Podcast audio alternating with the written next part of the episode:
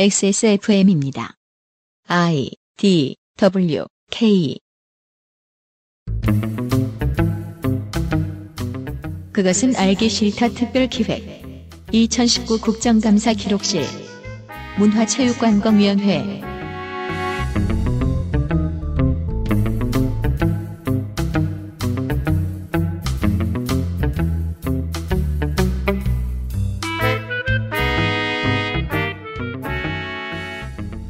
XSFM 19 국정감사 기록실 오늘은 문화체육 관광위입니다. 덕질 간사를 소개합니다. 안녕하십니까. 뭐야 이렇게 옛날에 제가 했던 거 있잖아요. 아 그, 응, 연구했던 거. 안녕하세요. 유 보좌관을 소개합니다. 안녕하세요. 다 못하네요, 셋다. 네. 허참 선생 같은 사람 불러와야 되겠습니다. 그리고 윤세민 위원장을 소개합니다. 네, 안녕하세요. 저는 이제 광고 읽어주시란 말이었는데 오해를 하셨네요. 저는 윤세민입니다. 빅그린 헤어케어 에어비스타 더스트 제로에서 도와주고 있는 XSFM 에어비타입니다. 뭐라고 에어비스타. 빅그린 헤어케어 에어비타 더스트 제로에서 도와주고 있는 XSFM 19 국정감사 기록실 잠시 후 문화체육관광위원회 국정감사 이야기를 가지고 돌아오겠습니다. 작지만 강력한 공기청정기 반가워 에어비타 더스트 제로 빅그린이 소개하는 탈모 예방 샴푸법. 샴푸로 거품을 내주고요. 흐르는 물에 온도는 차갑게 해서 여러 번 헹궈주세요. 탁탁 두들겨서 모발의 물기를 제거하고 말릴 땐 꼭 찬바람을 이용하세요. 제일 중요한 건 아시죠? 빅그린 헤어로스 샴푸를 사용하는 거죠. Big Green 신비의 구스베리에서 해답을 찾다. 빅그린 헤어로스 샴푸. 광고를 하시고요. 전통의 투쓰리 natural 샴푸. 일단은 모발의 양에 자신 없는 분들의 친구 투쓰리 hair loss 샴푸가 있습니다. 말투가 너무 거만하네요. 모발에 양이 많으시거든요. 그렇죠. 흰색이라 그랬지. 팟캐스트라 안 보이죠. 저기 카메라가 있어요. 섬세함이 필요한 임산부들을 위한 바디 제품, 민감한 아기 피부에 사용하는 베이비 라인, 귀차니스트를 위한 올인원. 제가 이거 방송에서 네. 추접하게 무슨 올인원이냐 방금 전쟁 났냐 음. 그랬다가 사람들이 요새 이거 트렌드라고 저 계속 놀렸습니다. 이거랑 전쟁이랑 뭔 상관이에요? 그러니까 그 바디와 헤어를 한꺼번에 쓰는 제품은 음. 뭐 전쟁 직후에나 있을까 말까 하다. 좀 그렇게 얘기했는데 요즘 이런 제품이 많다고 하더라고요. 음, 네. 이거는 저기 그게 기분 좋아요. 뭐요? 꾹꾹 참고 머리부터 발끝까지 변실 다한 다음에 네. 한 번에 헹굴 때. 간단한 세차 과정이 되네요. 그러면. 이 머리부터 씻겨 내려가는 시원함. 이게 맛있는 건 나중에 먹는 사람들의 심리죠. 아, 네, 그건 그건 이해합니다. 고객들이 직접 보증하는 빅그린의 제품들이 어, XS몰에서 기다리고 있습니다. 뭐 좋다고 설명 안 해도 알아서 잘들 쓰시고 계십니다. 저 포함해서요. XS몰에서 그 어디에도 없는 최저가로 구매할 수 있다는 사실만 알려드립니다. 자연주의를 꿈꾸는 포장의 에코 선물 팩도 있습니다. 늘 그래 오셨듯 XS몰에서 빅그린 제품을 구매하세요. 문화체육관광위는 문화체육관광부와 문화재청 일부 1청만 맡고 있지만 문화재청, 문화재청 저 뭐라 그랬어요? 문화재청. 아. 제점. 제가 그래서 요즘 제일 토 나오는 게 농협 광고인데 네. 그 성우께서 그 무슨 밥상 미식회 이런 단어가 있어요. 그런 네. 단어를 만들었어요. 그 광고 문구에 그걸 읽으셨어요. 근데 성우가 이 단어의 개념을 이해를 못 하신 거예요. 음. 그래서 밥상 미식회 이렇게 읽으세요. 왜 그런 거죠? 멀리서 들으면 밥상 위에 식혜가 있다는 것처럼 들려요. 오. 이게 한번 들리죠? 그러면 그 광고가 나올 때마다 몸서리가 쳐져요. 이 나쁜 사람아 전염시켰잖아. 여러분도 들어보십시오. 문화체육관광위는 문화체육관광부와 문화재청 일부 1청만 맡고 있지만 필수적인 유관기관이 정말 많습니다. 한예종, 국악중고등학교, 전통예술중고등학교, 국어원, 국악원, 아시아문화전당, 각 국립박물관, 한국문학번역원, 예술의 전당, 재단법인 국악방송, 국립극단, 발레단, 오페라단, 합창단, 현대무용단, 코리안 심포니 오케스트라, 관광공사, 코리아 그랜드 레저, 국민체육진흥, 코리아 레저. 그랜드 코리아 레저, 그래서 GKL이라고 불러요. 국민체육진흥공단, 장애인체육회, 콘진원, 영진위, 영등위, 게임물관리위원회, 저작권위원회, 저작권보호원, 언론진흥재단, 언론중재위원회 등을 감사했고 올해 현장 시찰은 NC소프트, 판교 글로벌 게임허브센터, 부산국제영화제, 미륵사지 석탑, 복원현장 등이 있습니다. 네, 나들이 좀 많이 갑니다. 그렇습니다. 20대 마지막 국감 문강희 구성은 위원장은 경기 오산의 민주당 안민석, 민주당 인천 서울 신동근 간사 등 7명, 한국당 서울 송파 갑 박인숙 등 6명, 바른미래당 비례 이동섭 등 2명, 비교섭 무소속 광주 북을 최경환입니다. 전평화당 어, 현 땡땡 신당 뭐죠? 그게 대한신당. 대한신당 뭐 아직 당 아니잖아요. 네, 네. 현재는 무소속입니다. 대한 클랜 시- 최경환 의원 자꾸 광주 최경환 의원이라고 부르지 않았으면 좋겠어요. 이제 저 저쪽 최경환 없잖아요. 그렇죠. 네, 최경환 유일한 최경환 의원입니다. 이 사람이. 근데 그 연관 그 연관 검색어를 따라가는 거는 결국 본인의 노력이죠. 아, 그건 이 맞습니다. 검색어에서 우위를 차지하는 것. 네, 최, 내가 최경환의 연관 검색어가 되느냐, 내가 최경환이 되느냐. 어, 최경환 의원은 이번 국감 때 노력했다. 이슈들을 보시겠습니다. 이슈 하나. 국민민속박물관은 어디로? 한국당 조경태, 민주당 정세균.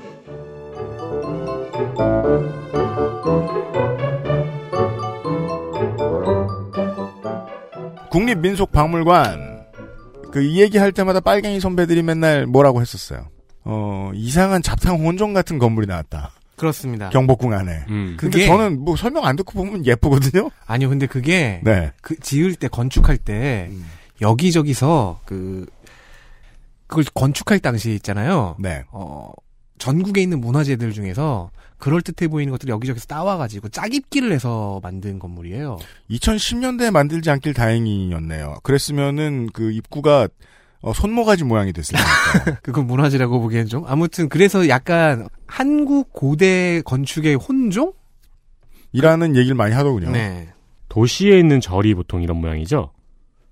보은사. 네. 밑에 건물 있고 위에 기와 있고. 네, 맞아요. 그리고 뭐 30대 이상 분들은 기와 위에 음. 이제 저, 저, 엘베 정비실. 네. 있겠죠. 30대 이상 분들은 그 조선 총독부 건물 폭파 장면 기억하실 거예요. 네. 기억하죠. 그 돔 지붕 내려오는 장면. 네. 음. 폭삭. 바로 그 시점부터 경복궁 복원 사업이 시작됐습니다. 총독부 건물을 폭파하던 1990년. 당시에 경복궁 전각은 총 36동이 남아 있었습니다. 고종 제위 시점과 비교하면 7%만 남아 있던 거예요. 음.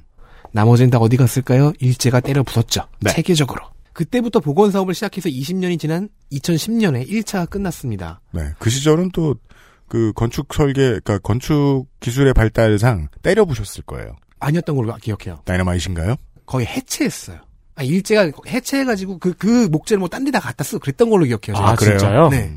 그, 어쨌든 그걸 어떻게든 복원을 해봐서 보- 복원도가 20%나 25%였나 그랬습니다. 음. 근데 자료가 너무 부족했어요. 일제가 사진을 잘 못 찍게 했어요. 그래서 완전한 복원은 아니고 욕도 많이 먹어요. 하지만 경복궁을 복원해 나가는 것은 좋은 사업이긴 하지요. 그렇게 생각해요. 그리고 2011년부터는 2차 복원 사업이 시작되어 아직 진행 중입니다. 음. 목표는 최종 목표는 76%까지 복원하는 건데 근데 76%까지 복원하려면 주변에 건물들을 헐어야 되잖아요. 아니요. 그러니까 지금 부지 안에 다 들어가요. 아, 그래요? 네. 대신에 그 부지 안에 있는 건물들을 옮겨야 되는 거예요. 음. 그러기 위해서 국립민속박물관이 옮겨가야 됩니다. 왜냐면 국립민속박물관은 지금 궁중의례 권역 중에 하나 거기에 이제 역대 왕들의 어진을 모시는 건물이 들어가야 돼요. 네. 어. 그게 있던 자리에 그걸 허물고 민속박물관이 들어가 있는 거예요. 아. 아, 물론 그걸 허물고 곧장 들어간 건 아니지. 네네, 그렇죠. 허문 뒤에 한참 지난 다음에 그 자리에 민속박물관이 들어갔는데 아무튼 자- 그. 혼종이 우리가 보기에 마음에 들든 들지 않든 거기에는 원래 경복궁에 있어야 할 무언가가 중요한 것이 네. 있어야 하니까 역대 왕들의 어진을 모셔야 하는 그 혼종도 이렇게 해체에다가 어디 뽑아다 다 조립해다 붙이면 좋지 않겠느냐 차라리. 아예 새로 짓는 게 낫죠. 그것도. 괜찮고, 네, 뭐 손모가지 모양으로. 궁중의례권역을 복- 복원하는 게 31년부터 42년까지의 10년으로 예정이 되어 있습니다. 아 그래요. 네. 어, 한 41년 전에는 반드시 옮겨줘야 된다는 거죠. 그럼 어디로 가야 될까요? 일단 수장고는 파주에 짓기로 했습니다. 네, 근데 그렇다 하더라도 박물관은 충분한 전시 공간이 필요해요. 그렇죠. 그래서 꽤 넓어야 됩니다. 서울 시내를 벗어나야 되네요 반드시. 반드시는 아니지만 어쨌든 선택지가 많지는 않아요. 뭐, 예. 지금까지는 세 가지 정도의 안이 나왔습니다. 하나는 국립중앙박물관 옆에 있는 문체부 부지로 간다. 아, 땅이 있어요, 아직? 아, 바로 근처니까? 네. 근데 여기가 너무 좁다는 게 문제입니다. 네, 좁아요. 교육시설은커녕 전시공간도 충분하지 못할 가능성이 높죠. 게다가 여기는 현재 대한민국 역사박물관이 있습니다. 아, 그 자리를 말하는 거군요. 그리고 이제 대한민국 역사박물관을 또 내쫓고 네. 두 번째 안은 용산 미군기지 반환부지 한 켠에 짓는 것입니다. 뭐 문체부가 받아올 수 있는 땅도 있고 서울시가 좀 내주면 되지 않겠냐? 근데 이건 서울시가 난색을 표하고 있습니다. 왜냐면 자기들이 세웠던 부지 이용 계획이 있는데 아, 네. 그걸 전원 변경해야 되고 그러면 예산 계획 다시 짜고 공사 음. 계획 다시 짜고 개발 예정도 다시 짜고 아, 서울시 의회에서는 이거 다 했다라고 생각하고 있는 중이군요. 우리 선에서 끝났다. 거의 다 돼가고 있는데 네. 이걸 처음부터 다시 하라고 음. 그래서 서울시가 용산에서 내줄 수 있는 공간은 국립중앙박물관 옆 공간보다 조금 더 넓은 정도래요. 근데 지금 말했던 것처럼 그럼 사유지를 매입할까요? 대한항공 같은 데서 음. 예산이 너무 많이 들죠. 그렇죠. 네.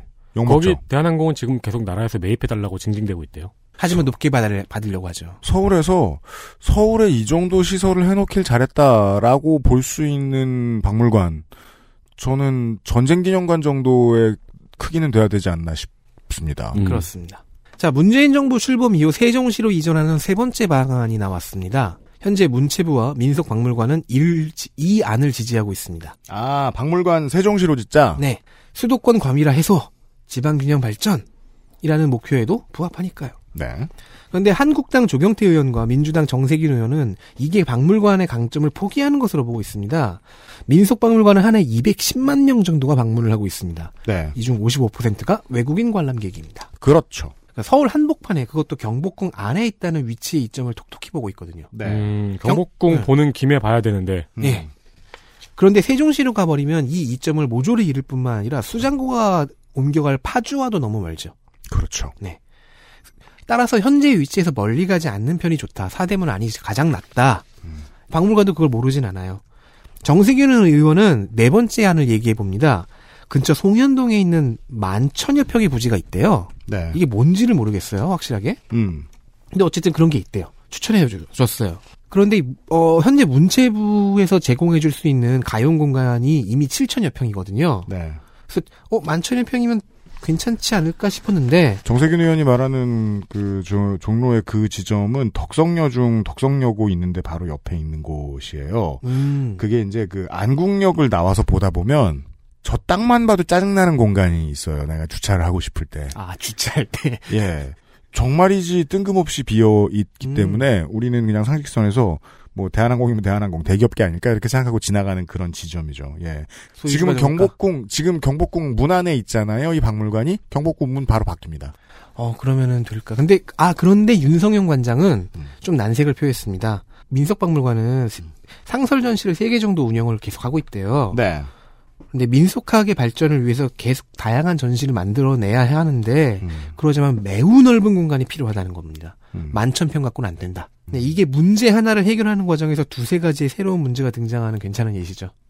이거 그렇습니다. 하나 옮기려고 했는데 어, 저 박물관도 옮겨야 돼? 아니면 또 뭐 여기를 사야 돼? 아니면 세종시로 가야 돼? 그럼 또 이 문제가 생기네? 저 문제가 생기네? 서울에 뭐 이 정부를 예시로 들어서 이야기를 할 것 같으면 문재인 대통령 후보 캠프의 공약 중에 광화문 집무실 공약이 있었어요. 네. 물론 후보 때 이제 내놨다가 못 지키는 공약들 중에 이런 게 있어요. 들어가서 해보려고 하니까 테트리스가 불가능한 상황. 음, 음. 그게 보통 서울 땅 같은 데다 대고 그 저 뭐냐 공약 내놓으면 그런 일이 많이 생긴다는 거죠. 요거 집무실 몇 개 더 들어가고 공간 몇 개 더 들어가는데 뭐 옆에 있는 땅 모자라서 저것 빼고 저것 빼고 그 다음에 뭐 안보 관련해서 이것 빼고 저것 빼고 막 이런 식으로 해서 서울에서 계속 뺐다 뺐다 뺐다 뺐다 계속 해야 되는 걸 수도 있다는 거예요. 네. 문화재가 보통 그런 경우들이 많이 있습니다. 테트리스라기보단 젠가 같네요.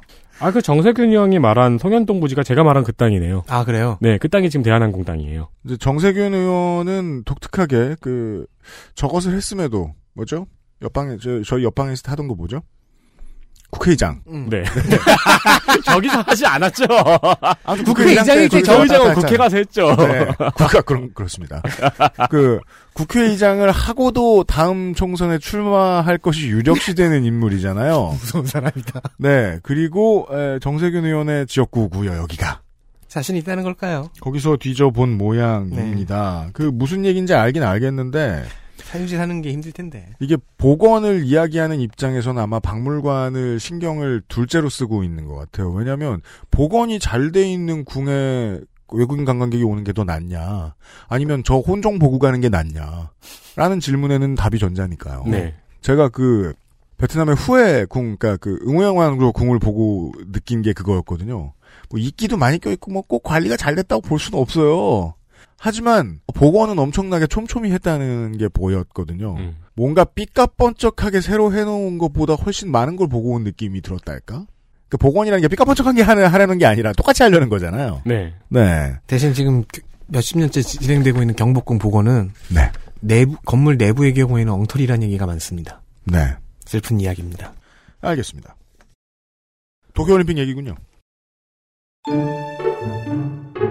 이슈 둘 도쿄 올림픽 민주당 이상원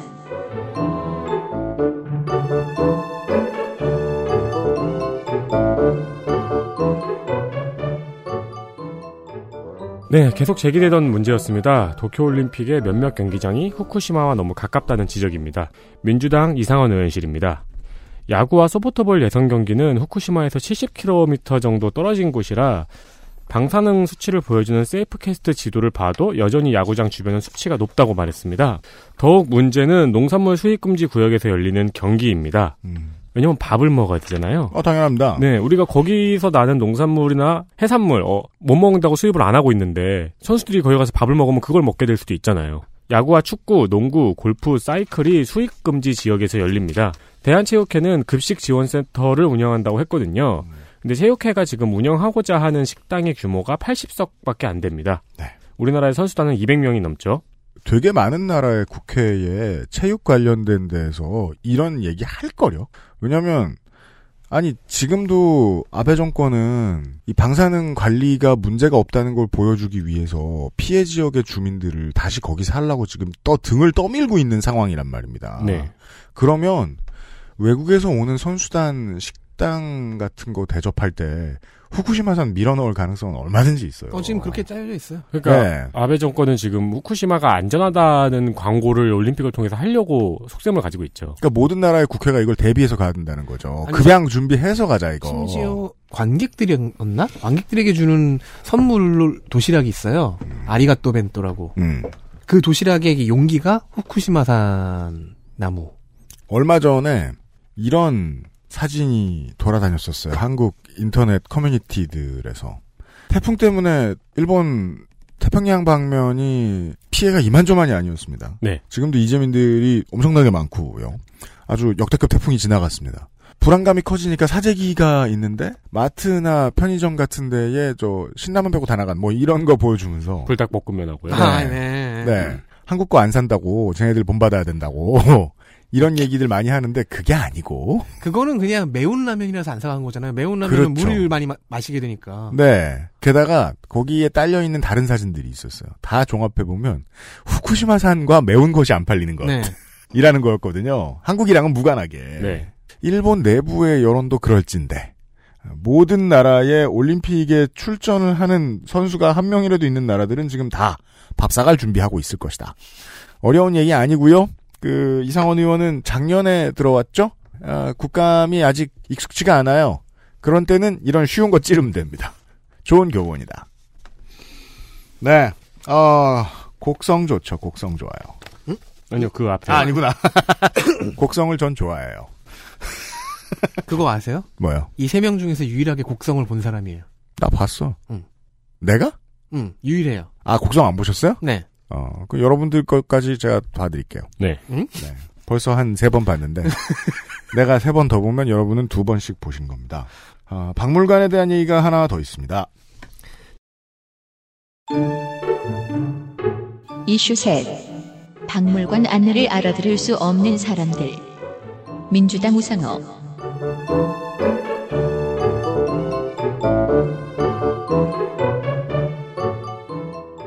제가 요즘 예능 중에서 그나마 챙겨보고 있는 게 어서와 한국은 처음이지 하나 정도인데요. 지루해질 것 같은데, 음. 안 지루해요. 계속 재밌어요. 아니, 그니까, 다 봐요. 예. 근데 그나마 잘 챙겨보는 편은 아닌데, 지루할 때쯤 되면 조금 있다가 괜찮아져서, 음. 그 어서와 한국은 처음이지가 왜 재미있냐면은 국뽕을 팍 하고 자극하는 게 아니고 이렇게 간지럽히잖아요 국뽕을. 네, 바로 그거예요. 이게 제가 제 안의 국뽕을 이렇게 컨트롤 하는데 실패할 때쯤에, 음. 그걸 한 편 봐요. 저한테는 그 프로그램이 어떻게 보이냐면요. 내가 해본 게임을 처음 하는 사람이 하는 것을 보고 있는 게. 아, 그. 재미도 있긴 하죠. 아, 저, 저 던전은 저렇게 가는 것이 아니지. 이러면서 보게 되는 혹은 뭐, 기분. 저 던전에 저런 게 있었구나. 저는 아직까지 제일 신났던 편이 PC방 처음 간 편 있잖아요. 아. 이런 천국이 세상에 어딨냐고. 네. 아무튼. 그러니까 제 안의 국뽕을 잠재우는 데 있어서는 이제 영국 남자 유튜브랑 더불어서 매우 효과적입니다. 네. 짝짝 눌러줘요. 근데 국뽕 외에도 지금 말씀하신 것처럼 외국인의 눈에 비치는 한국, 그 한국의 현재 뭐 아 저런 매력 포인트가 있었구나라는 걸 읽어낼 수 있거든요. 음. 그게 꽤 재밌습니다. 꽤 많은 여행자들이 출연자들이 한국에 와서 박물관을 갑니다. 자기들 눈에 매우 이국적이고 낯선 무언가를 보려고 오는 거죠. 호기심을 안고 이 나라 역사는 어떻지? 문화는 어떻지? 그런데 몇몇 박물관에서 내용을 이해하지 못하고 전시품만 보면서 추측을 하곤 하는 장면들이 가끔 있어요. 주로 영어가 모국어가 아닌 외국인들이었죠. 그리고 이런 장면은 전시 공간만이 아니라 공연 공간을 갔을 때도 좀 보였습니다. 해설 컨텐츠와 안내문을 좀 더 다양한 언어로 번역해야 한다는 지적은 하루 이틀 나오지 않았습니다. 우상호 의원이 이걸 좀 고민을 해봤는데 한강 작가의 소설과 봉준호 감독의 영화에서부터 사고를 시작했어요. 왜냐하면 이 작품들은 번역이 굉장히 잘 되어 있었거든요. 어떻게 했길래 현지 수용자들이 잘 받아들이는 번역이 나온 것일까? 음. 그 나라 언어를 모국어로 하는 원어민 번역자가 번역했기 때문이었다라는 결론을 냈습니다. 당연합니다. 네. 그리하여 한국문학번역원의 김사인 원장에게 물어봤습니다. 외국 원어민의 통역, 통번역자를 키워내는 프로그램이 있는가? 번역원 내에 번역 아카데미라는 소규모 교육 기관, 교육 프로그램 이런 게 있긴 하대요. 네. 근데 예산 규모는 1년에 13억 원, 13억 원 정도? 1년에 13억 원. 인건비 끝. 직원 15명에서 20명 정도, 알바 10명 정도 써가면서 뭘 해야 될까요? 제기를 찬다? 교재 몇 장 프린트? 물론 그리고 이거는 외국어 버- 원어민 번역가만을 대상으로 한 프로그램이 아닙니다. 외국인의 참여는 매년 한 20여 명 정도라고 해요. 예. 즉 충분하게 여러 언어권을 아우를 수 없는 실정입니다. 음. 특히 동남아 쪽 언어는 거의 손도 대지 못하는 상태에 있다고 김상인 원장이 털어놓습니다. 어쩜 좋죠? 거기에 돈 많은 사람은 계속 늘어나는데? 우상호 의원이 그 얘기를 했어요. 가까운 동남아시아 관광객들이 증가하고 있다. 네. 베트남에서 200만이 넘었다. 그러니까 이쪽 언어 서비스를 확충해야 하는 상황입니다. 하지만 국립중앙박물관을 놓고 볼까요? 어, 해설 서비스는 영어, 중국어, 일본어만 제공됩니다. 국립중앙박물관인데. 문화 콘텐츠의 수출에도 관광객을 대상으로 한 전시 및 공연 콘텐츠에서도 다양한 외국어가 필요한 시점이 어, 다가오고 있다 혹은 이미 왔다. 네. 외국인 관광 서비스, 언어 관련 서비스를 위해서 되게 다양한 트라이얼들이 있는데요. 예를 들면 뭐 최초의 NFC 기술이 나왔을 때는 이걸 뭐 NFC로 뭐 번역해서 듣는 방법 뭐 이런 것들 뭐 그러니까 되게 다양하게 있었거든요. 근데 제가 경험해 본 바에 따르면 제일 확실한 건 한 번 쓰고 버리는 관광용 앱이었습니다. 음. 그냥 국가별 언어로 다 준비해 놓은 다음에 그냥 컨텐츠만 뽑아 보여주는 수준의 아주 원시적인 앱을 얘기하는 거예요. 그 정도만 있어도 되는데 그러자면 이 나라나 이곳에서 필요한 여러 가지를 그 이 나라에서 길러진 사람이 다른 나라 언어를 배워가지고 이런 걸 보급하는 일만 평생 할 사람들이 고용돼야 된단 말이에요. 그건 좀 얘기가 다른 것 같아요. 그러니까 한국을 잘 소개할 줄 아는 한국 문화에 대해서 번역을 잘할 줄 아는 포르투갈어 번역자를 키워낸다고 칩시다. 그 한 사람 키워내기 위해서 교육 과정은 꽤 큰 게 들어갈 거요. 그렇죠. 저는 그렇게 생각합니다. 네. 그래서 외대에 지원이 있는 거잖아요. 외대에 있는 사람 중에 딱 그 한 사람만 큐레이션 전문가가 된다? 저는 그 시스템을 생각해 보면 그럴 수 없을 것 같아요. 사람을 키워내는 시스템을 생각해 음, 보면. 음. 네. 단 한 명 필요한데. 쉬운 일은 아니에요. 네. 네. 이제 번역도 전문 영역이 있을 텐데 그런 부분에서 좀 부족한 게 많은가 보네요, 우리나라가. 가장 막무가내의 정치적인 메시지는 그래도 급하면 한다거든요. 네. 이게 급하다는 생각을 이 관청들이 안 하는 것 같아요. 음. 다른 관청의 사례를 들어서 얘기를 해보면 요즘은요 재해 사례 같은 거 있어가지고 특히나 농어촌에서 그 방역 작업 같은 거 해야 할 때요. 20, 30개 국어로 번역돼서 나옵니다. 오. 그렇죠. 깔끔하게 나옵니다. 아, 왜? 진짜요? 한국 노동자들보다 그 사람들이 훨씬 많으니까. 그거 아세요? 그 용산구 이태원이나 해방촌 쪽에서 살면요. 음. 그쪽에 뭐, 뭐 쓰레기 버리지 마시고 하는 그 구청에서 붙이는 철로 된 안내문들 있잖아요. 3개국어로 돼 있습니다. 한국어, 영어, 아랍어. 어, 그- 진짜요? 네. 일본어가 아니고. 왜냐면 거기 중국어나. 모스크 있잖아요. 그러니까요. 중앙성원이 있는데. 음. 그, 그런 건 아마 결국 프로젝트를 통한 외주일 텐데, 그 외주를 주는 주체는 또 누가 될 것이냐, 저는 그것도 모르겠습니다. 제가 곡성을 좋아한다니까요? 이슈 넷 국성의 관람 가능 연령 민주당 이상원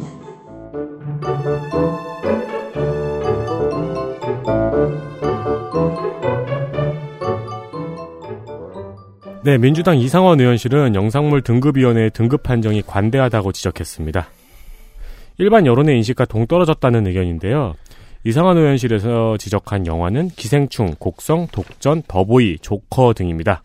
더 보이는 무슨 영화입니까? 그 악한 슈퍼맨이요. 네, 공포 영화입니다. 아, 그래요? 네. 심지어 공포 영화예요? 스릴러 이런 게 아니고? 네. 막 약간 고어해요. 사람을 찢어 죽여요? 그보다 조금 더 잔인해요. 알았어요. 찢는 것보다 잔인하다니. 네. 이상원 의원이 언급한 영화들은 모두 등급 논란이 있었던 영화입니다. 네. 이 영화들뿐만 아니고 15세 관람가의 영화는 논란이 자주 있습니다. 미국에서 R등급을 받은 영화가 우리나라에서 15세를 받는 경우가 많이 있거든요. 네.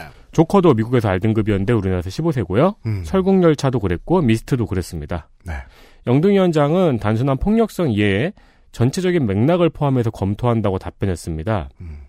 논란이 있을 때마다 영등이는 입장을 밝혔거든요. 네. 어, 영등이의 입장을 찾아봤습니다. 곡성의 경우에는 잔인한 장면과 성적인 장면이 있지만 직접적으로 묘사하지 않았고 성적인 내용은 구체적이지 않았고 신체의 특정 부위만 강조하지 않았고 전체적인 맥락에서 이해가 되기 때문이라고 밝혔습니다. 네. 그리고 독전의 경우 폭력 묘사가 노골적이지 않았고 마약을 미화하지 않았고 여성의 상체 노출은 성적 맥락과 무관하게 어, 무관하게 나왔고 표현이 자극적이지 않아서 15세 이상 관객이 수용할 수 있다고 판단했습니다. 기생충의 경우에는 선정적이고 폭력적인 장면이 있지만 자극적으로 표현하지 않았고 전체 맥락에서 이해할 수 있는 수준이라고 밝혔습니다. 우리는 이렇게 어릴 때 뭔가 딱 칼 같은 기준이 있다고 믿었잖아요. 노출이 있으면 18세 이런 식으로. 네. 근데 사실은 표현 방법이나 전체 맥락 등을 고려해서 결정한다는 답변입니다. 어, 그럼요. 이게 약간 그 주관적이라고 보일 수도 있는데 오히려 전 이게 더 낫네요. 그러니까 왜냐면 15세 이상 네. 고등학생들은 아 이 정도의 잔인함, 이 정도의 뭐 성적 표현 같은 것들은 충분히 걸러내고 이해하고 소화해낼 수 있다라고 생각하는 거잖아요. 그렇죠. 그러니까 저는 저는 사실 동의하지 않거든요. 영상물 등급을 청소년들이 이걸 보면 뭘 배울 것 같으니까 막 짜는 개념이 아니고 음. 어 청소년들한테 그래도 최대한 많이 좋은 영화를 보게 할 기회를 갖게 해주자는 개념에서 가야 된다고 생각을 하기 때문에 정부는 영상물 등급을 관리해야 돼요. 안 네. 그런 나라는 몇 없습니다. 그걸 관리해야 되는 정부의 입장에서 한번 영상물을 쳐다봅시다. 옛날에 이런 거 관리하던 막 저 박정희 선뭐 뭐냐 군부 시절 이런 때 그 관리하던 분의 인터뷰를 제가 들은 적이 있었어요. 네. 진짜 쉽게 얘기해요. 특정 신체 부위 괄호 삑 옛날에는 거긴 절대로 못 났어 이런 식이었어요. 저거 저거 시네마 천국처럼요. 으아, 그러니까 왜 김은국 씨야? 으아, 안 났어, 거기는. 무슨 소리냐? 내용 볼 틈 없다. 당연히 내용 볼 틈 없습니다. 옛날에 막 그 건전가요 집어넣어라 음반에 이러던 시절에 한 사람이 음반 10개씩 듣고 그랬대요. 어, 네. 하루에. 네. PG-15하고 PG-17, 우리나라는 18이죠. 이거를 구분할 때 이 구분이 너무 모호해요. 그건 전 모든 나라들이 다 겪고 있는 거라고 알고 있는데 예전에는 고등학생은 고등학교를 가기 전에 사람에 비해서 일정이 충분히 높은 지식이나 지성이 있다라는 구분을 하는 경향이 있었기 때문에 성인 등급이 있고 음. NC 17이 있고 NC 15가 있고 Rated R이 있고 그랬던 거예요. 네. 근데 요즘은 그게 많이 모호해진 시대이기도 하고요. 유튜브 시대 이후에. 그래서 위원장이 말씀하신 대로 이게 필요해지는 거 아닙니까? 결국은 그 무엇을 받아들이느냐에 대한 메타적인 분석이 필요하다. 네. 그거 공무원이 어떻게 해요? 저는 몇몇 나라들 제가 확실히 알아보진 않았습니다. 몇몇 나라들에서는 그냥 배포하는 프로덕션이 등급을 매겨서 주고 이걸 받은 다음에 나중에 문제가 생기면 처벌하거나 아니면은 등급을 먼저 받은 다음에 최종적인 확인만 하거나 이렇게 가는 걸로 알고 있습니다. 알아서 하고 네. 알아서 보고 해라. 대신 문제가 생기면 저 제작사 대표가 불려갈 것이다. 음. 근데 이게 영등이의 입장에서는 공무원의 입장에서는 싫습니다. 왜? 가끔 문제 터졌을 때 영등이 탓할 테니까. 네. 공무원은 욕을 안 먹, 덜 먹는 쪽으로 움직인다니까요? 그래서 욕을 덜 먹는 쪽으로 움직이면 지금처럼 영화의 앞뒤를 보지 않고 특정 신체부위가 나오느냐 마느냐로 얘기가 나올 수밖에 없다는 겁니다. 지금대로 하면 여전히 모자라다는 생각, 계속 계속 그 국감 같은 거 할 때 이런 말이 나올 거라는 생각이 든다는 거예요. 이상원 의원이 제가 지금 고정관념을 가지고 와서 그런지 되게 그 묻기 쉬운 질문들을 하고 있거든요. 이런 질문들은 계속 나올 것이다. 네. 영등의 심의위원 중에서 저희가 아는 제일 유명한 사람은 박평식 평론가가 있죠. 그래요? 그 사람 네. 누구예요? 음. 그 별점을 굉장히 짜게 주는 걸로 네. 유명한 평론가입니다. 아? 네. 네. 우리나라 평론가 중에서 아마 지- 가장 유명하지 않을까요, 지금은? 이슈 다섯 문화재 관리 하정 민주당 김영춘 바른미래당 김수민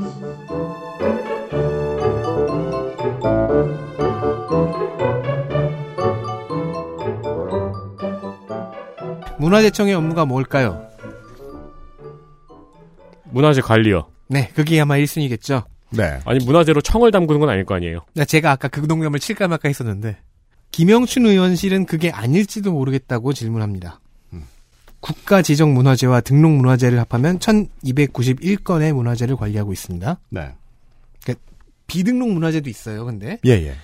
어쨌든 그래야 하여 이 1291건 중에서 절반에 조금 못 미치는 584건이 지방자치단체 위탁 관리되고 있습니다.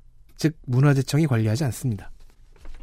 이 중에는 국보도 사, 그 46건이나 들어가 있습니다. 아니 국보가 지보도 아니고 국보인데 뭐 하러 그걸 뭐 국가 네. 지방 재정으로 관리합니까? 김영춘 의원은 이를 하청이라고 표현했습니다. 좋은 표현인 것 같이 들리네요. 멀리서 본 들으면 프랑스에서 노트르담 대성당 화재가 벌어졌을 때 문체위와 문화재청은 섬뜩했겠죠? 그렇죠. 그래서 관리 위탁을 받은 각 지자체에 긴급 점검을 요청했다고 합니다. 그리고 점검 결과는 아직 파악되지 않았습니다. 그때 긴급 점검을 요청했는데요. 계절이 지났는데 지금. 뭐 된 곳 있고 안 된 곳 있는 거죠. 네. 뺑뺑이에 의해서 어쩌다 이 업무를 맡게 된 비전문가 행정관료가 음. 지자체에 있을 거고요. 하지만 문화재청에는 문화재 소실 장면을 보면서 공포를 느꼈을 전문가 관료가 있죠. 네. 두 사람의 입장은 다를 수밖에 없어요. 음. 김영춘 의원은 위탁 위임을 최소화하라고 요청을 했습니다. 그런데 음. 혹시 이런 위탁 때문일까요? 문화재를 도난도 맞더군요. 훈민정음 해례본이요? 그거는 애초에 상주본? 잘못된 곳에서 발견이 된 거고. 네. 아니 그러니까 여기서 도난을 맞았다는 거는 국가에서 관리하고 있는 문화재가 도난을 맞았다는 거잖아요. 그렇기도 하지만 지자체에서 관리하는 것들이 더 많이 맞 도둑을 그러니까. 이미 우리가 발견해서 네. 문화재로 인정을 받은 그 유리상자 안에 있는 그게 것들이 국가 등록이든 아니면 뭐 지자체가 등록을 했든 아니면 등록이 안 돼 있는 그러니까 인정이 안 지정이 안 돼 있는 네. 비지정 문화재여도 어쨌든 문화재라고 인지가 되어 있는 것들 중에서 도난이 된 거죠. 음. 인지가 안 된 걸 갖고 오면 그건 도굴이죠. 이렇게 우리는 깜짝 놀랍니다. 문외한이니까요. 하지만 동시에 골동품 암시장이라는 단어를 알고 있지 않습니까? 영화나 소설에서 많이 봐서 그렇지. 네. 2009년부터 올해 8월까지 10여 년 동안 문화재가 몇 점이나 도난당했을까요? 김수민 의원실이 문화재청에게 물어봤더니 13,375점이었습니다. 등록문화재, 비등록문화재 합쳐서요. 1년에 천 건이 넘게 도난을 당한다고요? 그럼 몇 점이나 회수했을까요? 2,569점, 회수율이 19.2%에 불과합니다. 회수는 누가 해줬을까요? 경찰이 했을까요? 아니면 뭐 경찰도 있고. 소더비애가 샀을까요? 작년만 딱 보면 되게 암울합니다. 작년에 2018년에는 529점을 도난당했는데 딱 한 점만 회수되었습니다. 숫자만 보니까 정말 이상하네요. 이게 숫자가 잘못된 거 아니야 이런 생각이 들 정도고요. 어, 근데 이 숫자가 과소축이 되었을 수도 있습니다. 문화재청과 지자체는 도난 사실을 숨기는 쪽을 더 좋아했다네요. 경주 보문동 사지 성물의 경우에는 두 번이나 도난을 당했습니다. 작년 12월 7일 성물 42개 중에서 11개가 사라진 것을 경주시가 인지했습니다. 자, 그럼 상식적으로 경비가 강화되고 수사가 시작돼야 되겠죠. 네. 근데 그런 그런 일은 일어나지 않았어요. 그리고 한 달 후인 금년 1월 10일 성물 두 개가 추가로 도난당했습니다. 범죄자가 멋진 점이 뭔지 아세요? 1. 범행 장소에 반드시 다시 돌아오잖아요. 근데 돌아왔는데 아무도 없죠? 그럼 했던 일 또 합니다. 네. 그이 사지 성물이라는 게 그 터에 있는 네. 돌들을 이야기하는 건가 보네요. 그 그러니까 이렇게 꾸준히 하다 보면 터가 없어진다는 얘기잖아요. 털을 들고 예. 네 1월 10일에 두 점을 추가로 도둑 맞았는데 경주시는 1월 28일에서야 문화재청에 신고했습니다. 경주시는 이런 걸 세상에서 제일 잘하는 관이어야 되는 거 아니에요? 그러게요. 그러면 신고를 받은 문화재청이 경찰에 신고는 언제 했을까요? 4월 16일입니다. 그것도 2차 도난 때 사라진 두 점만 신고했습니다. 앞선 11점은 지자체가 사진을 안 찍어놨대요. 아이고야. 그래서 경찰에 알리지 않았고 도난 통계에서도 뺐습니다. 어, 아, 다행이다 이러고. 그렇죠. 추사 김정희의 작품 두 점도 작년 12월 7일에 도난당했는데요. 어, 맨. 문화재청이 경찰에 신고한 시점은 열흘 후였습니다. 아니 이게 어떻게 도난이 가능한지가 저는 너무 궁금하네요. 그두 가지죠. 도난이 가능한지와 알고 나서 신고하는 시점의 차이는 왜 이렇게 큰가? 네. 그러니까 왜 이렇게 시간이 걸릴까요? 일단 없어진 문화재에 대한 보고서를 찾아야 됩니다. 아까 살짝 얘기했습니다. 지정 문화재가 있고 비지정 문화재가 있다고요. 네네. 지정 문화재는 뭐 국가나 지자체가 지정을 했으니까 뭐 국보다 보물이다 아니면 뭐 우리 고장의 보물 뭐 이러면서 네. 근데 비지정 문화재는 개인이나 뭐 단체가 소- 소유하고 있을 수도 있고 그러면 그거 그 보고서를 찾아야 돼요. 그 다음에 그 문화재의 정보 그러니까 사진, 특징, 취급시 유의사항 이게 뭐 어떤 사연을 갖고 있는 어느 시대의 유물인지 이런 걸 수집해서 정리해서 경찰에 줘야 되는 겁니다. 음, 이 얘기는 뭡니까? 목록화된 문화재 데이터베이스가 없다는 말입니다. 그러네요. 비지정 문화재라도 문화재인데 음.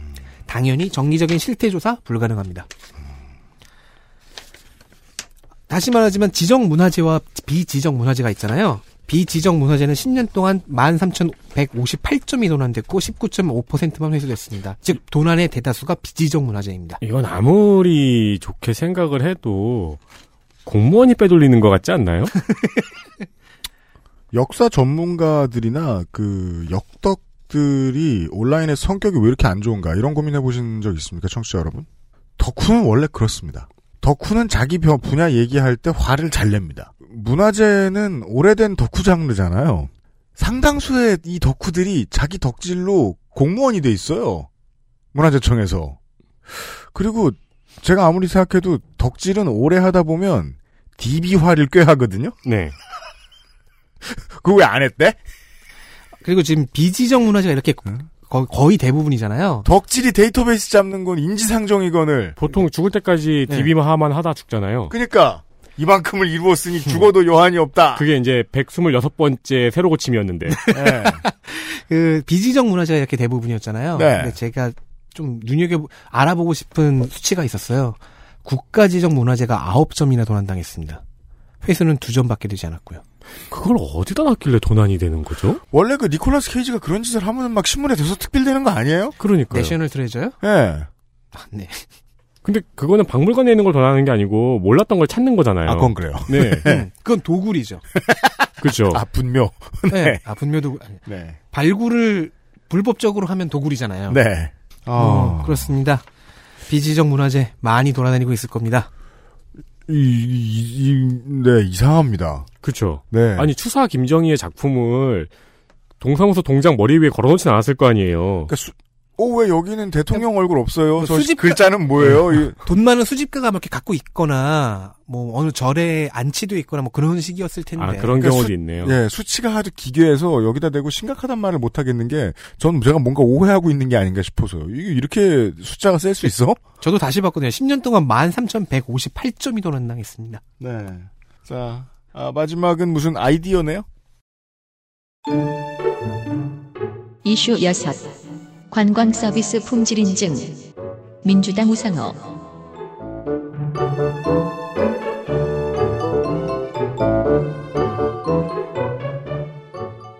네, 민주당 우상호 의원은 과감한 제안을 했습니다. 결과적으로만 말씀드리면은 품질을 위해서 관광 비용을 올리자는 내용입니다. 먼저 우리나라 고궁에 대한 입장료가 지나치게 싸다는 지적입니다. 버킹엄 궁전이 26,600원이고 입장료가요. 베르사유 궁전이 23,000원이고 자금성이 12,000원인데 경복궁 입장료가 3,000원이고 능묘 입장료가 1,000원이라는 건 너무 싸다는 지적이죠. 이런 지적을 왜 하냐면은 이 가격 정책이 우리나라 고궁의 가치를 낮게 평가할 수 있다는 지적입니다. 낮게 평가하게 될 수 있다. 네. 네. 또한 우리나라를 찾는 외국인 관광객, 특히 중국 관광객의 불만은 10년이나 지금이나 똑같다고 지적을 합니다. 그 이유가 저가 상품으로 구성된 관광 상품이 관광객들을 실망하게 한다는 이야기입니다. 그 대도시에 살면은 이 중국 관광객들 단체 관광객들의 깃발을 좀 보게 되는데요. 네. 유심히 보면 저기 안 갔으면 좋겠는데 하는 데를 많이 갑니다. 네. 김청국밥. 어, 은근히 그렇습니다. 제, 네. 제가 뭐 이건 이건 개인적인 견해였습니다. 중국은 전담 여행사 제도를 운영해서 단체 관광의 경우 등록된 150개 업체를 통해서만 한국 여행을 할 수 있습니다. 우상호 의원의 지적은 여기에 등록된 150개 업체에서 즉 이 말은 뭐냐면은 업체 전수 관리가 가능하다는 거예요. 중국 여행객의 경우에는 단체 관광만 저질 여행에 문제가 발생한다는 거죠. 그래서 향후 30년을 내다보고 저가 여행사는 퇴출시켜서 중고가 여행 상품을 살리는 방향으로 가야 한다고 지적했습니다. 네.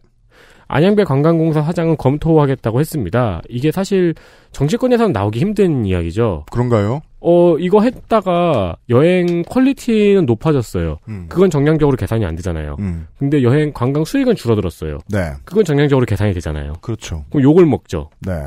근데 이거 약간 항공 통관에 올려보자는 얘기랑도 약간 비슷해 보이긴 하네요. 비슷한 점도 있고요. 네. 그 이거는 이제 동아시아 전체의 이야기를 좀 할 수 있는데요. 그 동아시아 국가들 중 상당수의 국가들이 국민의 정서나 문화를 통제하는 걸 참 즐깁니다. 관광 산업을 사실상 국영 산업처럼 움직여요. 음. 그래서 왜 그 부탄 같은 나라 보고 온 사람들이 한심하다는 얘기 많이 합니다. 보여줄 것만 딱 보여주고 가로로 다 쳐놓고 있다고. 음. 북한하고 똑같아요, 부탄이나. 네. 중국 같은 경우에는 그 정도는 아니죠. 많이 개방을 해서 여기까지 온 나라니까. 근데 그 개방하는 정도도 그 중국이 결국은 당이 결정을 하잖아요. 그래서 관광도 인바운드든 아웃바운드든 가급적 국가가 허락을 해준 기업이 아니면 운영할 수 없도록 합니다. 네. 근데 우리나라처럼 무슨 뭐 저 등록서 내면 되는 허가제 이런 게 아닌 수준이에요. 시험 잘 보고 들어가든지 우리끼리 하는 얘기로 말할 것 같으면 뭐 당에 백이 있든지 이래야 되겠죠. 중간중간 잘리고 다시 바뀌고 막 그러더라고요. 여기서 외교로 넘어가면요. 당에 무슨 저 중국의 저 여행사 사장님이 그 당에 그 나라 그 당에 무슨 백이 있으신지 모르겠지만 그게 우리나라하고 직접적으로 결탁됐다는 뜻은 아니잖아요. 네. 우리도 고를 필요가 있다라는 거예요. 네. 그 이게 이제 역사가 한 15년, 20년 됐을 겁니다. 버스가 들어와 있는데 중국산 버스를 제가 말씀드리는 게 아니라 한국산 버스인데 중국 관광 회사에 썬팅이 되어 있는 버스. 그럼 저건 그냥 중국인들이 잘 보라고 저렇게 해놓은 한국 여행사 버스인가? 아닙니다. 중국 여행사 버스. 그 차들이 어디 돼 있는지 보고 있으면 제가 그런 걱정이 든다는 거예요. 왜 저길 데리고 가? 아, 싶은 데들이 많이 있다. 맞아요. 그럼 여기에서 주체가 뭐가 빠져 있느냐? 한국 정부만 빠져 있어요. 그게 우리가 중국의 주요한 시설들이나 베트남의 주요한 동아시아의 몇 군데를 보다 보면 느낄 수 있는 겁니다. 순기능도 있어요. 최소한 이런 유스 유적에서의 통역 서비스와 혹은 이제 그 외국인 언어 서비스 같은 것들은 현지인들이 반드시 하게 하라든가. 음. 왜냐하면 사실을 왜곡하니까. 어떤 어떤 부분들에 있어서 사람들이 너무 나쁜 체험을 하지 않도록 예를 들면 한국은 치안이 좋으니까 그런 일이 없지만 치안이 안 좋은 너무 안 좋은 곳은 가는데 주의를 시킨다거나 네. 아니면은 물가 조절이 잘 안 돼 있는 곳, 즉 눈탱이 맞을 수 있는 곳들에 대해서는 경보를 따로 내줘가지고 어, 네. 여행사들로부터 하여금 이런 이런 데는 손해를 그 관광객들이 손해를 보실 수 있으니까 가지 못하도록 해주십시오. 네. 라든가 요런 문제들에 있어서 손을 안 써도 너무 안 쓴다. 옆에 몇몇 이상한 나라들은 전체주의 국가들은 손을 써도 너무 많이 쓰는데 네. 일본 쪽에 좀 더 가깝죠 한국의 관광 정책이 근데 일본은 관광으로 우- 돈을 우리보다 훨씬 많이 버는 나라니까 좀 신식인데 한국은 아직 안 그런 것 같다 아. 만약에 경복궁의 입장료를 여기서 한 두세 배 올렸다 각국 국가 언어별 번역 같은 거 프로젝트는 뜨끈하게 내주겠네요 할 수 있죠. 네. 네. 돈 없어 못하는 건 아니겠습니다 그리고 이렇게 말한 대로 너무 저가로 후려치는 그것만 할 줄 아는 여행사 정도는 좀 이렇게 걸러낼 수 있겠네요. 이게 뭐 문채위가 지금 이거는 환노위의 이슈인데 국제적으로요 최저가 언저리의 상품들 위주로만 영업을 하는 여행사들이 있다면 그거는 국제 시장에서 퇴출시키는 운동 같은 게 있었으면 좋겠어요. 음. 관광객은 물론이고 거기에 있는 관광 노동자들이 너무 많이 갈려 나가요. 네. 그렇죠. 그리고 너무 불안해요. 왜 이렇게 싼 거지? 한국 관광업이 여- 이 정도 발전할 수 있었던 이유도 그 관광 가이드들을 갈아 넣었기 때문이잖아요. 최저 상품으로 한 다음에 그 관광 가이드 비용은 되게 웃기더라고요. 그 철학이. 관광 가이드의 그 임금은 그 나라 생활 임금에 맡겨줘요. 그리고 보통 무슨 짓이야 그게? 그리고 보통 자기가 알아서 벌라는 식 아닌가요? 그렇죠. 그래서 그 한국 사람들이 가이드에 대한 인식이 안 좋아진 거잖아요. 그렇죠. 네. 아, 뭐 그냥 생각나는 얘기를 좀 해봤습니다. 우리가 여행 얘기할 일이 말이 없어가지고요. 네. 네. 여행을 한다니까. XSFM입니다.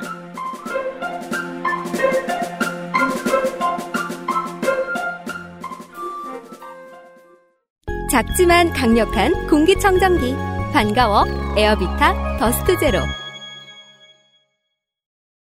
구스베리 추출물로 모근을 더 건강하게 자연 유래 성분으로 자극 없는 세정력, 뛰어난 보습 효과와 영양 공급까지 Big Green 이젠 탈모 샴푸도 빅그린 헤어로스 샴푸 기가 새하는 장면들을 확인하시겠습니다. 장면 하나. 이기흥. 아, 우리 대한체육회장 퀴즈입니다. 대한체육회회 현 회장은 누구일까요? 나쁜 놈. 뭐 저는 그렇게 말하지 않겠습니다. 작년 국감방송을 기억하신다면은 어, 작년 여야 의원 모두에게 맹폭격을 당했던 바로 그 사람입니다. 네. 이기흥. 약한 사람. 그러니까 너무 공격당하고 반격 정치? 하나도 못하고. 아, 네. 할 말이 없지. 그때 뭐 한성기 위원한테 자성기 동생을 안 쳐요.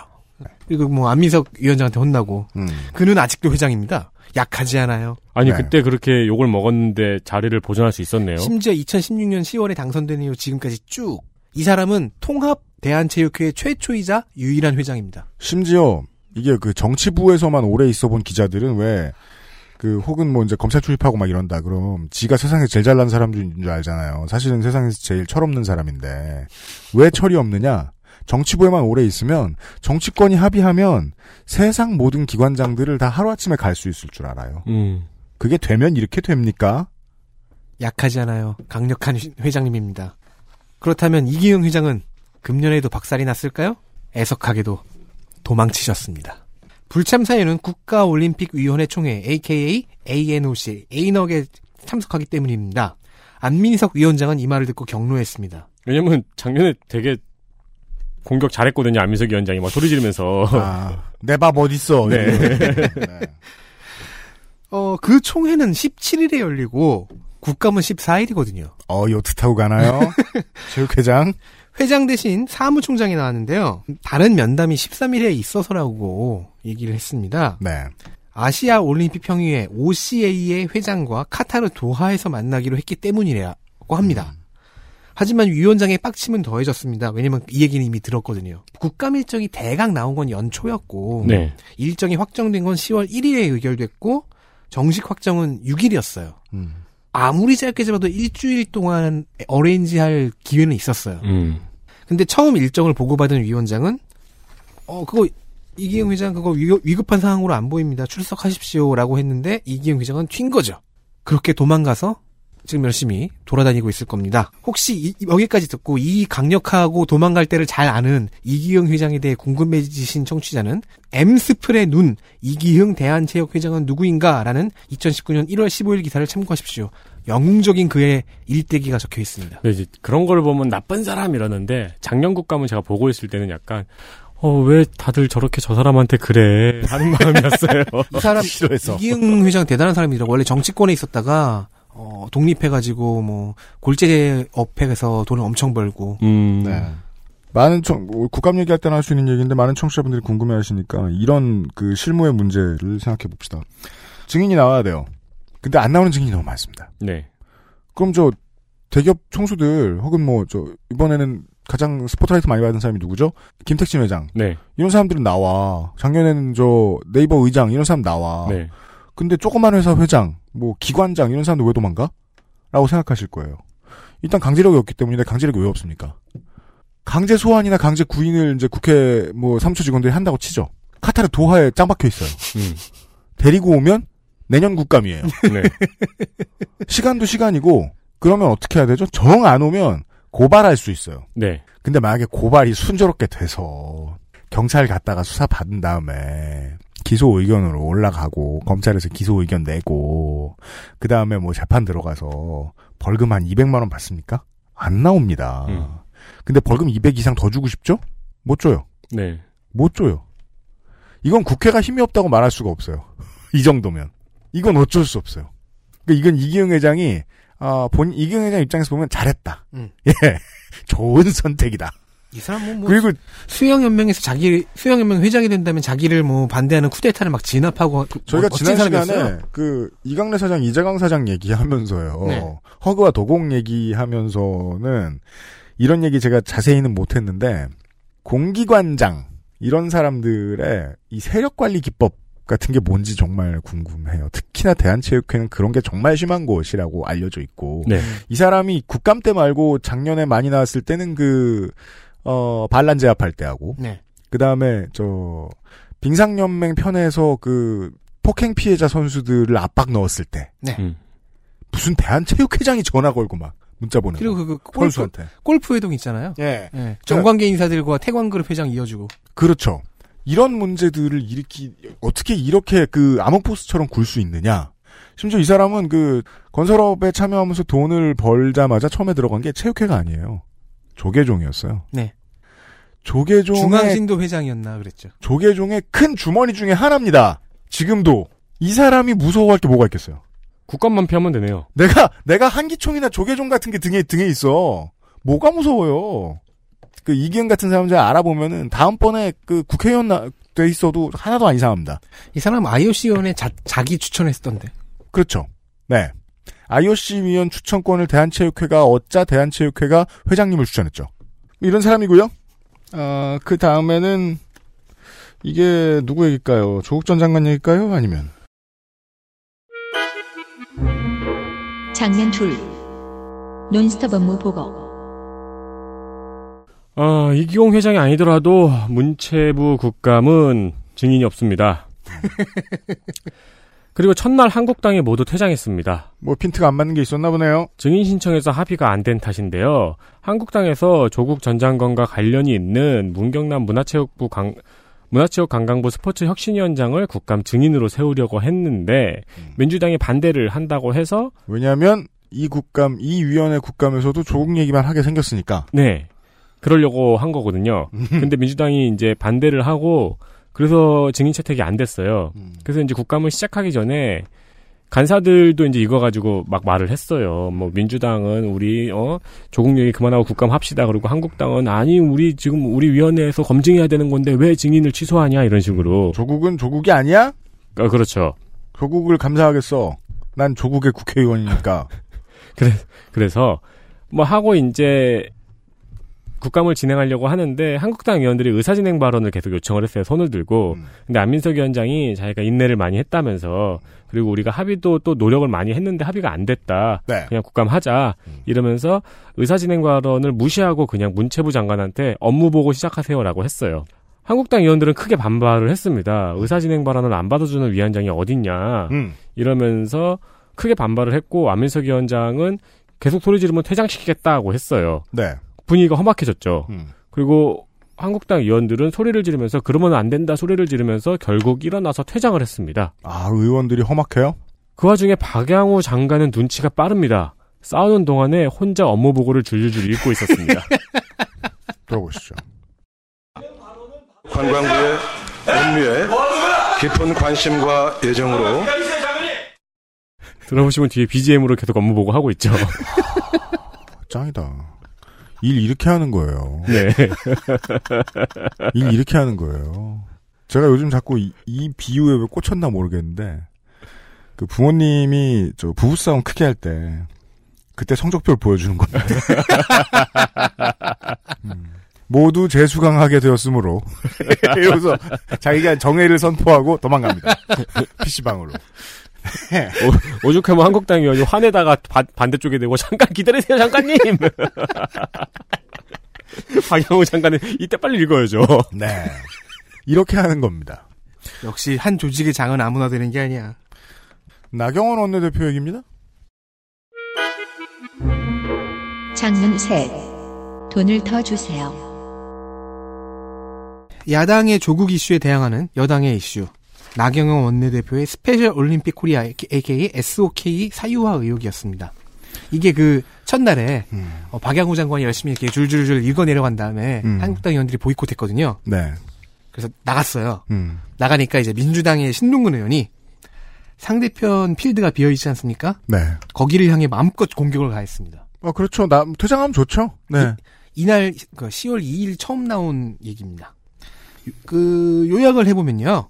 나경원 대표의 딸은 어, 스페셜 올림픽 폐막식 축사, 평창 올림픽 공연 등에 참가했는데 이게 석연치 않다는 겁니다. 왜냐? 나경원 대표가 과거 SOK 회장이었고 스페셜 올림픽 코리아 지금도 명예 회장이거든요. 음. 딸과 연관이 있는 교수가 평창 올림픽 개폐막식 예술 감독이라거나 그리고 이 SOK라는 단체가 이미 사단법인인데 장애인 체육 관련한 사단법인이었는데 음. 또 법인화를 한다면서 문체부 뭐, 지원을? 받아가고 법, 법, 법, 법법인이에요? 그리고 당시 예결위에서 나경원 의원이 이쪽 관련 예산을 증액하라고 요구했다거나 이후에 뭐 계속 문체부 지원을 받는데 감사도 조사도 안 했다거나 음, 저는 다른 건 다 이유가 있을 수도 있다라고 보는데 여기까지만 들으면 음. 감사랑 조사를 안 받은 건 왜 그래요? 나경원 의원이 그때 당시 예결위에서 그 장애인 체육회 단체 쪽에 네. 지원을 늘리자라고 했는데 음. 하필 거기에 SOK가 자기가 회장으로 있는 그 단체가 껴있던 거죠. 그렇군요. 네. 이후 신동근 의원은 자신이 시작한 이, 이 의혹의 불에 부채질을 계속했습니다.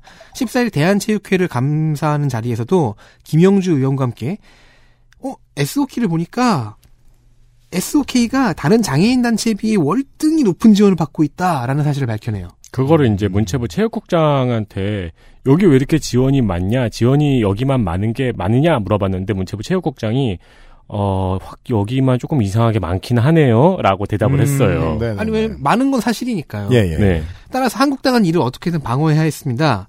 처음 나선 사람은 박인숙 의원이었는데요. 아까 말씀 지금 말씀드린 그 체육국장을 다시 불러 이렇게 세워서 모든 모두가 퇴장한 건 아니었나 보네요. 음. 아 이거는 복귀하고 나서였어요. 이거 14일이에요. 14일. 아, 예, 네. 예, 예. 그 다- 체육국장을 다시 세워서 이런 해법을 제시했습니다. 아, 바- 한국당 박인숙 의원이 제가 뭐 이거를 많다고 어떻게 하는 것보다 다른 거로 올리면 되죠. 예, 다른 거로 올려야 돼요. 예, 저, 그, 예, 다른 저, 자- 장애인 단체들, 시각장애인, 청각장애인, 뭐 언어장애 그런 거를 좀 올려야 되죠. 이거 많다고 끌어낼 게 아니라 이게 맥락을 모르고 들으면 음. 아무런 의미도 없이 들리는데 네. 알고 들으면 박인숙 의원이 너무 불쌍한 게요. 이게 그 앞에서부터 들으면은요. 네. 다시 불러서 여기 지원이 많다고 했는데 근거를 대라. 우리 원내대표네 사단법인이 지원을 너무 많이 받았대. 그리고 다른 데들은 지원을 얼마 못 받았대. 내가 이걸 지켜줘야겠어. 할 말이 너무 없을 때 나오는 말 같아요. 그렇죠. 그러니까 이거 많다는 근거를 대라 그러니까 체육국장이 아 그동안 다른 단체에 지원해준 내역과 비교해 보면 확실히 많습니다라고 단호하게 대답을 했어요. 네. 그러니까 여기서 박인숙 의원이 이 앞에 어 아 어 그럼 말 되게 못해. 다른 걸 올리세요.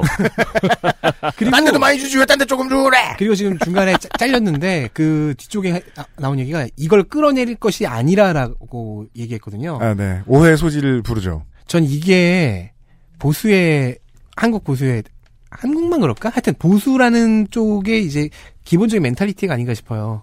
앞서가는 사람 잡지 말고 네가 더 노력해라. 더 줄게. 아. 그리고는 이제 박인숙 의원은 곧바로 다른 이슈로 넘어가 버렸습니다. 그러니까 이해가 안 돼 있는 거예요. 이 이슈에 대해서. 그렇죠. 다른 이슈를 얘기하다가 또 경륜 선수들의 처우에 대한 이슈로 또 넘어갔습니다. 예. 어, 경륜 선수들이 어, 연습 장소 지원을 못 받아서 뭐 혼자서 구해서 하고 길바닥에서 하고 음. 인권 침해 피해도 여러 당하고 그러면서도 개인 사업자로 처리가 되어 있어서 노동의 대가도 제대로 받지 못하고 하는 그 처우를 길게 짚어냈어요. 네. 그래서 오 이런 것도 하, 하는구나 말은 되게 못하는데 내용은 좋다라고 생각하고 있었거든요. 음. 그리고 매우 신박한 질문을 조재기 국민체육진흥공단 이사장에게 던졌습니다. 박인숙 의원이요?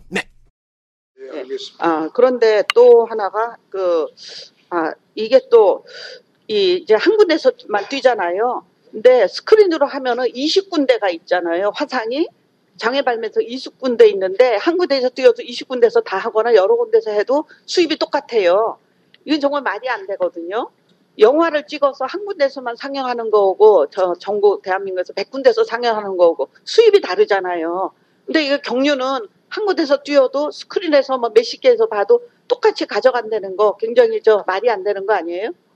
예, 의원님, 그거는 그 승부, 스- 등수가 상품이고 그 스크린에 나오는 거는 많이 팔리기 위해서 장애 매장으로 하는 거지. 예. 그러니까 그 시장 논리에 따라서 간다는 거죠. 근데 박인숙 의원의 말이 맞으려면 어 다른 곳에 베팅 들어가는 것 역시 실제로 되는 곳에 이제 실제로 주, 주최하는 곳으로 돈이 다시 들어가면 돼요.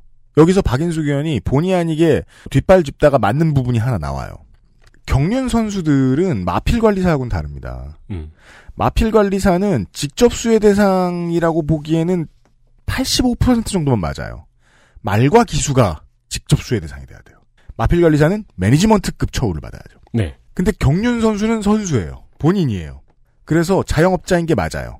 대신에 배팅 수익이 늘어나면 이 사람들의 그 선수로서 받아, 받아, 받아가는 수익도 기하급수적으로 들어야 되거든요. 그렇죠. 근데 지금 그렇고 있지 않아요.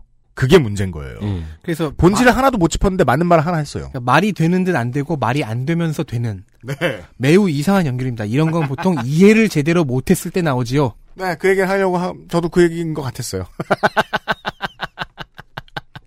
이해는 좀 하는 국회의원을 좀 됐다 쓰자. 자기 원내대표가 명예회장으로 있는 그 단체를 지켜주기 위해서 했던 얘기도 똑같죠. 이해를 하, 지 못하고 있었습니다. 그렇습니다.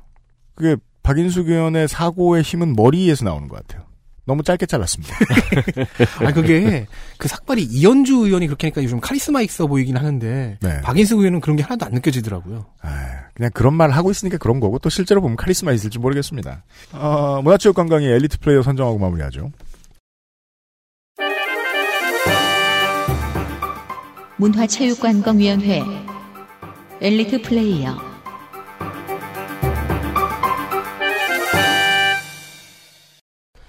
네, 민주당 울산 북구의 이상헌 의원입니다. 게임 이용 장애 질병 코드 등록에 대해서는 게임의 긍정적 가치에 대한 올바른 홍보를 해야 된다 해서 세대 간 이해가 중요하다고 했고요. 문화가 있는 날 할인 혜택에 대해서 예산 지원이 없는 문제, 그리고 안표에 대해서 손 놓고 있는 컨진원 등 문화에 대한 중요한 질의가 많았습니다. 그렇군요. 네. 열심히 해야죠, 재선되려면은. 네. 어, 척박한 땅에서 겨우 살아왔는데. 그렇죠. 민주당 서울 서대문갑 우상우 의원입니다. 문화재 안내판 변경점 같은 되게 생활 밀착형 이슈를 제안까지 섞어서 내는 고민 많이 한 흔적이 보입니다. 지금까지 유일하게 어, 본인의 유튜브 채널에 본인 질의 영상을 잘 잘라서 올리고 있는 의원입니다. 이게 2년 차까지 되게 많은 의원들이 하다가 지금 다 손났죠. 네. 우상우 의원실만 하고 있어요, 지금은. 네. 어, 그 2년 차까지 진짜 그 의원 유튜브 찾아가면은 그래도 자료가 꽤 있었는데 네. 지금 우상호 의원밖에 안 해요. 아무도 안 보고요. 지금 지역구용 보좌관으로 바뀌었거나 그 담당인 음. 사람이 음. 아니면은 그 담당하던 분이 지역구로 가셨거나 그리고 관광 산업의 전체적인 구조와 이 디테일까지 알뜰하게 잘 챙기는 모습 보여주었습니다. 네. 아까 전해드렸죠. 바른미래당 비례대표 김수민 의원입니다. 콘진원의 비위, 그리고 저작권 모니터링의 공백, 문화재 도난 등 꼼꼼하게 준비해서 깔끔하게 질의했습니다. 작년에도 그렇고 국감에서 눈에 많이 띕니다. 디테일한 점들을 많이 건드리면서 잘 나가는데 어, 마무리가 가끔씩 허술해진다는 단점은 여전했습니다만 그래서 마무리가 허술해서 반론이 가능한 이슈도 있긴 있었어요. 그래도 언제나 어, 맥을 잘 짚어서 피감기관의 허를 찌르는 질의글을 자주 하는 의원입니다. 아, 허를 잘 찌르고 마무리가 허술하다. 의원은 무능하고 보좌관은 똑똑한 거죠. 어, 확실히 근데 왜? 그 생각은 들더라고. 이게 내 오랜만에 보니까 아 맞아 작년에 막 도복도 입고 했지라는 생각이 딱 드니까 음. 작년에는 그 언론에 사진 한 장 각 채우려고 그런 네. 노력 되게 많이 했잖아요. 네. 벵갈 고양이도 데리고 오고 막 올해는 그런 게 하나도 없어요. 그러게 말입니다. 우리가 이게 저 몇 번째 회기를 돌아야 이게 저 의원들이 왜 저러나를 이해할 수 있을까요? 예. 올해는 전체적으로 국감이 참 속상합니다. 그렇습니다. 네. 아 이동섭 의원은 첫 질의가 태권도였습니다. 그 저기 북한에 있는 동상이랑 똑같은 거 세우자고. 네. 그럼에도 그거 잘 만들었다고. 네, 그럼에도 잘하는 의원들이 있어서 소개를 해드립니다. 여기까지. 토요일 순서의 첫 번째 시간.